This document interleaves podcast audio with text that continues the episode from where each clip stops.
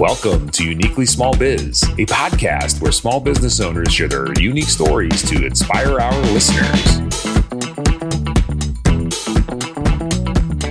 Welcome back to Uniquely Small Biz by Selective Insurance, a podcast for small business owners to share their inspiring stories.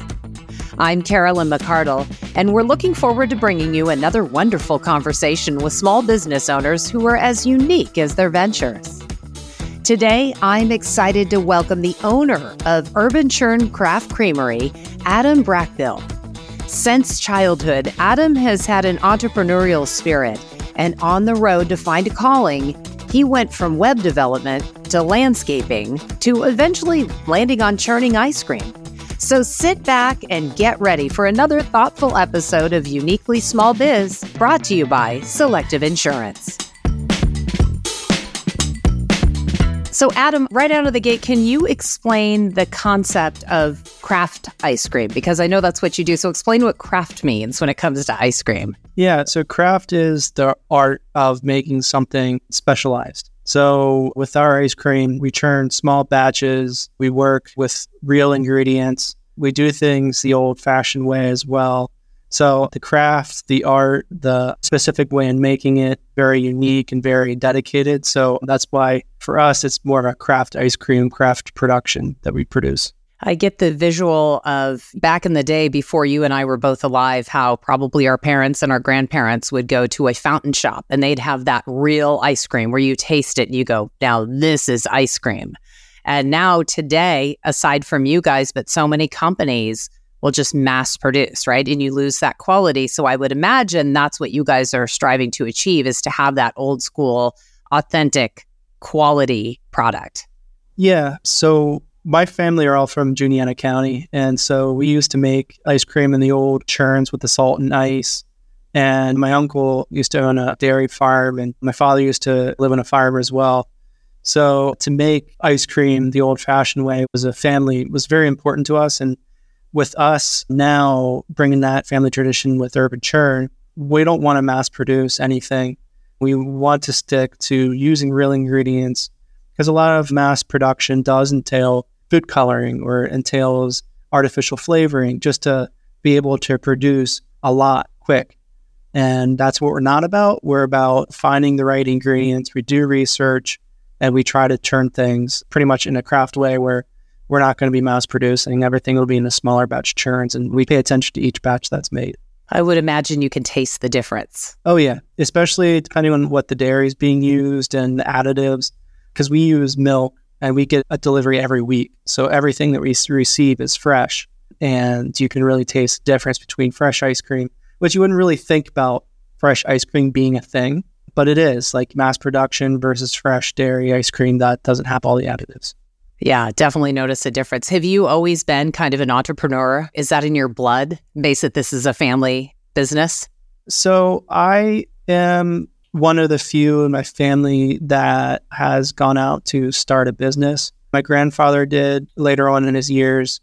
And actually, when I told my family that I was going to start an ice cream business, they weren't quite sure. They kind of thought, oh, I'm not going to be too serious about this. And I never thought I'd find myself doing this as well. So, this is more of an endeavor that I kind of went on my own to take. It's been a ride for sure yeah, I never thought I'd find myself doing this, to be honest. You were in the web development business before this. Weren't you in the landscaping business before this? So you did some other things before you found yourself in the quote unquote ice cream business. Yeah. So growing up, ever since when I was little, the classic lemonade stand, right? I did a lot of that during the summertime. Lemonade stands, I at school would resell candy. I used to hunt. So my family, we would make deer jerky and I would sell deer jerky at school. And then as I got older into high school, my friends and I would do landscaping, we would do pet sitting, and, and that was successful. We had a good range. It wasn't just like a neighborhood thing. We had a good range, a good radius of customers that we would go out and do a lot of landscaping work. And I only had one real job in the past was a barista. So I would make coffee and stuff. And that was only for about a mm-hmm. year. It really wasn't for me. I, I'm that individual where I need to be doing my own thing. I have a drive for creativity. I have a drive for thinking, for planning things, for doing stuff. In that sense of success when you were able to achieve it. That's very important to me. And then even in college, I started a web development business my junior year in college. So yeah, I did have that drive ever since I was little. And after web development, I just landed on ice cream. A lot of folks in the area in Harrisburg was looking for a dessert option at the time. And, and I thought, well, why not? Why don't I give that a shot? Did you grow up though making ice cream with your family? I thought I read something about that, that you guys used to do that as a family. Yeah, with the salt and ice churns, we would make the ice cream every summer at my great grandmother's cottage. That's more of a key memory for me. And part of reason why I started Urban Churn was the memory and joy of making ice cream at my great grandmother's cottage with their family. We would get together for Father's Day, for birthdays, grape nut ice cream. It was a popular flavor that my family would make. And that's a very Pennsylvania niche flavor, but we would make it all the time. So that was definitely a core memory. I was looking at some of the flavors that you offer Speaking of niche flavors, in particular, the bourbon ice cream, the smoked bourbon, the salted caramel, you can't go wrong.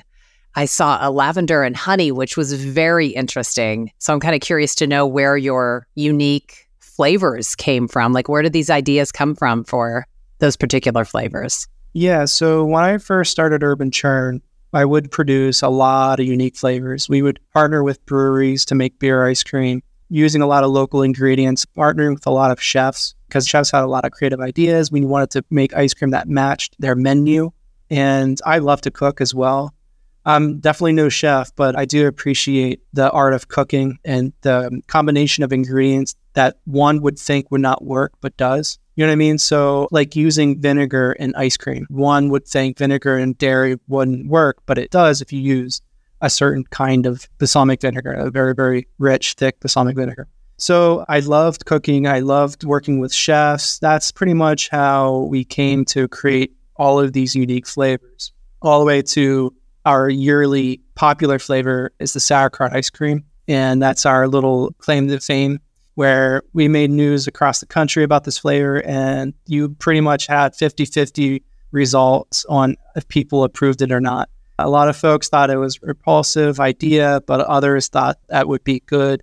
And it does work out. And it's fun to create those unique flavors to get that kind of feedback from people. What's the sauerkraut ice cream taste like? Does it taste like sauerkraut or is it it's called sauerkraut and it tastes like chocolate? No, no. So we take the brine, the brine's the juice from the kraut, and we blend it in with the dairy. And you have to keep it mixed or else it'll turn the dairy because the acid. It pretty much turns the dairy almost like buttermilk. So it's like a buttermilk base. And then you do get some pieces of the kraut throughout, but it further enhances the buttermilk. So it does have that tangy bite to it, but it's not as bad as you would think. So it's just a perfect example how two drastically different ingredients that comes together. And that's just a basic example and, and why we did the sauerkraut ice cream. But it's a very popular flavor. A lot of folks love it. This is a terrible example, but I found that to be true. I'm in California, a lot of frozen yogurt out here. And when I first heard about tart frozen yogurt, I thought that's got to be so nasty because yogurt, you're thinking vanilla, chocolate, strawberry, all the classics. So when I first tried tart, it was like, whoa, it catches you off guard, but then you really like the taste. I feel like the same would be for the sauerkraut. The name is a little bit not off putting, but scary. Oh, yeah. But it could be one of those where when you have it, you have to get it every time you go. You try it, it's good. You go back and you're like, I have to have the sauerkraut. Yeah, like I said, it, with the sauerkraut, yeah, people think just sauerkraut. But if they do try it, they understand it. It makes sense to them. And we have a lot of folks that come back year after year looking for that flavor. It's like a highlight for them.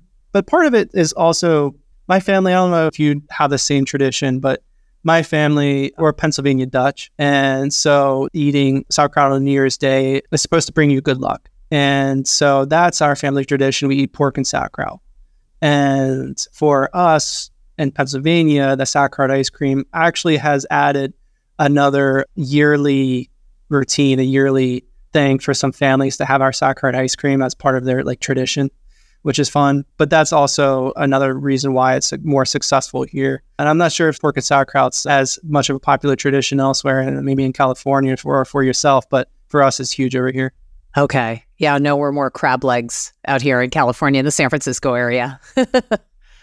What's the Ron Swanson? Obviously, that's a nod to Parks and Rec, right? Yes. Yeah. I love Parks and Rec. It's a hilarious show. It's a nod to Ron Swanson, where he's that manly man character that likes whiskey and everything meat. Anything vegetarian is repulsive to him.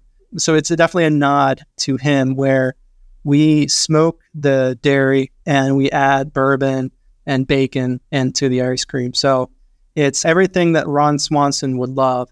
And uh, I think he had a quote that knocked against frozen yogurt. Do you know what that was? I can't think of what that was. Do you know what it is offhand? Yeah, he said, Dear frozen yogurt, you are the celery of all desserts. Be ice cream or be nothing at all. So we post that quote every time we release the flavor. What's your favorite? I mean, you guys have so many flavors. So if you're going to sit down and have a bowl of your own ice cream, what are you going for? I change it up all the time. Right now, I'm all about the classic mint chip. We use real mint and we don't use artificial food coloring. So it's just a light green. And our chocolate is this nice semi dark chocolate chunks that we have all throughout from a local chocolate company here in Pennsylvania. I'll go for that all the way to my ultimate favorite was the balsamic kumquat ice cream. And that's more of the expensive flavor to make because kumquats over here isn't as common. So that was my favorite. And uh, we worked with the chef to create that flavor, and it was very popular. Your flavors are so intricate that I would imagine, and you alluded to this earlier, just being off by a hair on an ingredient or a measurement could really throw the whole batch. I guess you would consider food science, right? So there's just like the sauerkraut example, too much vinegar, it's just going to turn the milk. You have to have the right amount of acid and you have to keep mixing dairy. And after doing this for a while, you start to realize there's a natural rule of thumb. So you can, our staff can start churning the stuff without doing research first. They, they just know that there's too much is too much of something. You kind of get a natural instinct of what to add.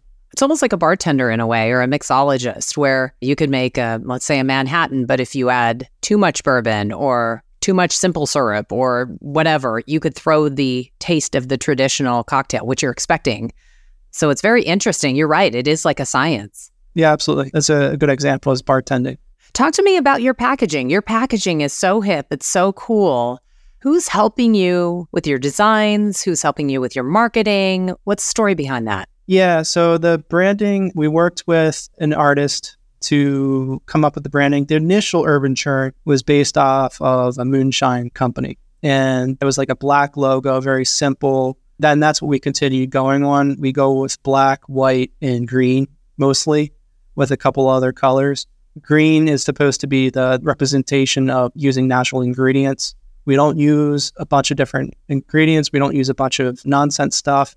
We don't use artificial coloring. We don't do crazy coloring. So the simplicity of our packaging represents the simplicity of the ingredients that we use, as well as again using natural colors, not like bright pink, not this other neon stuff. That's all. That's all of what we've been about simplicity. And don't you find too that the craziness of a design, or if it's just too much, it takes away from the actual product? It depends on your goals for the product, right? So for us, we have our pints at select giant food stores over it's a grocery store chain over here in Pennsylvania. And when you look at your product compared to all the rest that's on the shelf, what stands out? Some of these products, they're able to get away with these really cool designs or like the patterns or whatnot. And it works because it does grab your attention. But if you have other competitors that are doing the same thing, it's just too much looking at it. And so we looked at our competitors, and that's another reason why we want more simple is because with all of these different style and patterns and colors and brands these companies are using, we wanted just a solid straight color. And that in itself sticks out from the rest because you're looking at something more simple across the line. So, like I said, complex design can work to attract, but it depends on how you're using it. That's part of design. I feel like this makes so much sense for you guys, though, because of what you said, because you're using pure, simple ingredients. You don't need fancy, big, loud. It speaks for itself. Exactly. Yep. We let the ingredients and the flavor speak for itself. And those who understand or can pick out the quality and taste of a product that uses quality ingredients versus one that doesn't would appreciate it as well. So that's why we're, it's just simplicity, uh, really. You guys have some very interesting business approaches at Urban Churn. You've got the scoop cards, you've got the retail partners program, you're selling local cold brew, canned coffee. So, how do these efforts support your business? A lot of our products that we've been providing, some of it has been more about testing it, testing to see if it works. Like we did an ice cream subscription where we would send out the ice cream, shipped it to nearby customers on a regular basis, like once a month with a random flavor of the month that we might be churning. We've since stopped that because we want to properly execute it, but we did it, we launched it, and it was successful. But we found some flaws and we found some things we want to improve on. So a lot of these products that we would launch, we're testing things out and we want to relaunch it again with an improvement. Now, a lot of the other products that we sell would be some partners that we have, such as the cold brew coffee. We have Elementary and Lonely Monk Coffee. They're both local roasters in the area. So we use their products a lot in our ice cream, but we also wanted to sell their products at our stores. And it goes great with like a coffee float. So if you buy one of these cans, you get a scoop of ice cream as good as a coffee float. The scoop cards is just a way to give back to the customer. So we have a lot of loyal customers. So if they use our scoop card, they get 10% off of every single purchase that they make. And they get a discount if they preload their card by a certain dollar amount. So it's just ways to try to give back to the customer. But yeah, at the same time, some of these other items that we might sell is testing the water, testing to see what do the customers want. And then we'll close it for a while, improve it, and launch it again. Well, also in supporting other local businesses, like with the cold brew. That was one of the flavors that I was immediately drawn to. I love cold brew, especially out here in California. It's always hot, especially now.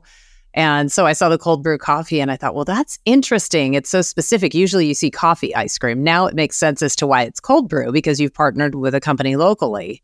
And I love that you're selling their product too. I mean, I think that's awesome. Yeah, yeah. With the cold brew, I mean, it's very much popular over here as well. But with our cold brew ice cream, we soak the coffee grounds in our dairy up to 24 hours.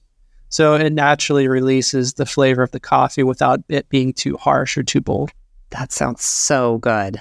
If only California and Pennsylvania were just a little bit closer together. well, you have multiple locations, you offer delivery, you've got pre ordering online. I mean, you have done so darn well. Congratulations, first of all. And second of all, like what's next for you guys? As an entrepreneur, you always have to have something kind of running around in your brain and plans on the way. So, what are you thinking for what's coming next? We did just go through a major expansion where we just opened up our major churning facility where we renovated this building. And the goal for this building is to focus more on wholesale because we do have some loading docks and the capabilities to produce and ship out of state and get into more stores. So our goal right now is wholesale, focusing on wholesale. And regarding opening shops, we just opened up a third location in Carlisle. So we want to make sure everything's stable. And we're about to enter the winter season. So we just kind of from here on hunker down and make sure everything's stable. And after that, we're looking at shipping pints out of state. So, like a pint subscription to get out of state. We have a program that we're just about to release that we've sort of almost perfected. And if another door opens up or another door shows up, we're willing to look at it. At this point, we're just this kind of company where we'll keep moving forward as we see good opportunities arise. But through this winter time, we're just going to hunker down and, and, just improve our sales and plan maybe for the next year, possibly opening another location. So we'll see. Right now, it's just, like I said, hunkering down and getting more stable. I think you're definitely a more to come situation. It's coming. We just don't know when. Yeah. Yep. yep. It's coming. Don't know when. And we don't want to rush since we just, like I said, had a huge quick expansion this year. So it was, it was a lot of going on this year. Yeah. Well, congratulations on everything. Yeah, I appreciate it. Fantastic. Joining me now to talk all about harnessing creativity and translating artistic expression into business success is Bryan Culler, the marketing director at Selective Insurance. Bryan, what advice do you have for a new small business owner? The advice that I would have for a new small business owner would be obviously identify those professional services that you're not very familiar with. Identify your lawyer, your accountant, obviously your insurance agent, and really work with them to find out the elements of your new business that you may not be really familiar with. But while you're doing that, figure out who you want to be as a company. Figure out what your brand is going to be, what you want your customers or your prospects to think about you whenever they see your logo or hear your company name. And then think about how you can start living up to that brand? What are the elements of your company that you're going to integrate to make sure that it's very obvious to your customers about who you are? So that you don't have to tell them so much that they know just based on the marketing that you've done and the branding that they've done. It's very crystal clear. Exactly. Yeah. And speaking of that, Adam mentioned that as a craft ice cream business with unusual flavors, they cater somewhat to a niche market if you think about it. Like they've got the sauerkraut ice cream that he was talking about that's appealing to the locals. So, from a marketing perspective, what do you think are the benefits or the risks of a small business taking a specialist approach versus appealing to a mass or a broader audience? Yeah, the benefits are great that you you can really understand your market. You have a smaller group that you need to concentrate on. So you don't necessarily need to hit that larger audience and tailor everything you're doing to everyone. You really just want to look at your small subset, your niche market that you're looking to cater to. Additionally, you have the ability to adapt. It's important to be able to shift your strategy if you realize it's not working. And he talked about it where he's tried multiple different campaigns or flavors that haven't quite worked. And he's able to adapt them quickly to make sure that it does work directly with that customer base that he's trying to target. Additionally, when you're only targeting a smaller audience, you're able to establish your brand or really your niche with that audience. He talked that only 50% of the people that try the sauerkraut flavor really liked it. However, they still come back and try it and they'll come back and try some of the other flavors as he goes forward. How do you feel about the sauerkraut ice cream? I, I am definitely not a sauerkraut person. I will. I'm quite adventurous when it comes to my ice cream, but not sauerkraut. I know uh, that might be going a little far, but after I talked to him about it, I thought, you know what, I would try this. So put me in that first fifty percent for sure. So when it comes to launching a new product or a new service, what are the, some of the best ways for a small business to approach that? Yeah, my advice there would be know who you are and stay true to it. When you think of what your brand is, it's not your packaging, it's not your logo, it's not your tagline. All of those are elements of what your brand is but they're not who you actually are. You want to think about who you are and then make sure that you can stay true to you. And when you talk about what Adam does with his packaging, the colors that he brings into his logo, they're representative of him being simple and natural. And he can carry through on that because his brand promises that he offers those simple, natural products. And that's what he actually offers by working with local companies. Yeah, I thought it was interesting that he talked about piloting different programs to test what works with his audience, but then there were some that he paused when he saw that they weren't exactly what he wanted them to be. And I thought that was pretty great. Instead of trying to force this product, like, you will like this product, he took a beat and said, okay, maybe these aren't exactly what they should be. Yeah, and th- that ability to shift is vital. And I know that in what we do as a larger organization, we look at running pilots just like he does. And then adapt accordingly. If we've noticed that something isn't working, maybe a color isn't working, a visual isn't working, we make sure that we can make those adjustments quickly, just like he does.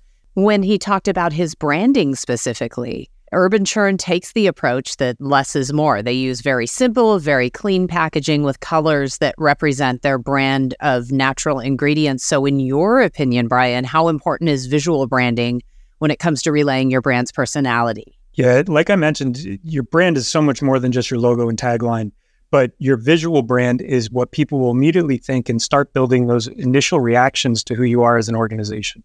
And he does a great job of having that simple, natural looking logo that will bring that across to his audience quickly. And the other thing he mentioned is a lot of ice creams right now have very busy logos. So as he's competing for shelf space in the store, he stands out a little bit by having that more simple and unique look.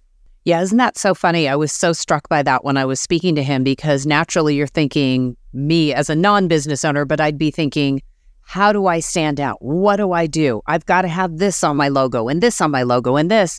And his approach is really the opposite with the, like I said, the less is more. So I thought that was really smart. I am a firm believer of less is more when it comes to visual design, whether it's adding white space to packaging, or in our case, advertisements that we have to really make the elements that you want to stand out pop off the page even more. I think the simpler, the better in many instances, and especially here where it helps him stand out in that sea of all the different ice cream that might be in that freezer case. What advice would you give to any small business with specialty products like Adams when it comes to effectively marketing? Yeah, I would say know your audience. That is absolutely vital. But then when you want to find them where they are and when they want to be found, because the worst mistake that you can make from marketing is going out and getting in front of someone when they don't really want to hear from you because that's just going to fall on deaf ears and that's money that's not well spent. So identify who that audience is and get in front of them when they want to hear from you and how they want to hear from you, whether it's through advertising through traditional print or digital solutions or even some of the offerings that he's offering the Scoop program where it's constantly on top of your customer's mind. Yeah, I think he's going to be very successful with a great product. So, Bryan, thank you for being here today. Thank you. Thank you so much for joining us for this episode of Uniquely Small Biz with the owner of Urban Churn, Adam Brackbill, and Selective's Bryan Culler. For more information on the delicious work being done by Adam and his team, check out Urban Churn's website at urbanchurn.com. And if you've enjoyed listening to the podcast, be sure to subscribe and tune in next month for more inspiring stories from real small business owners.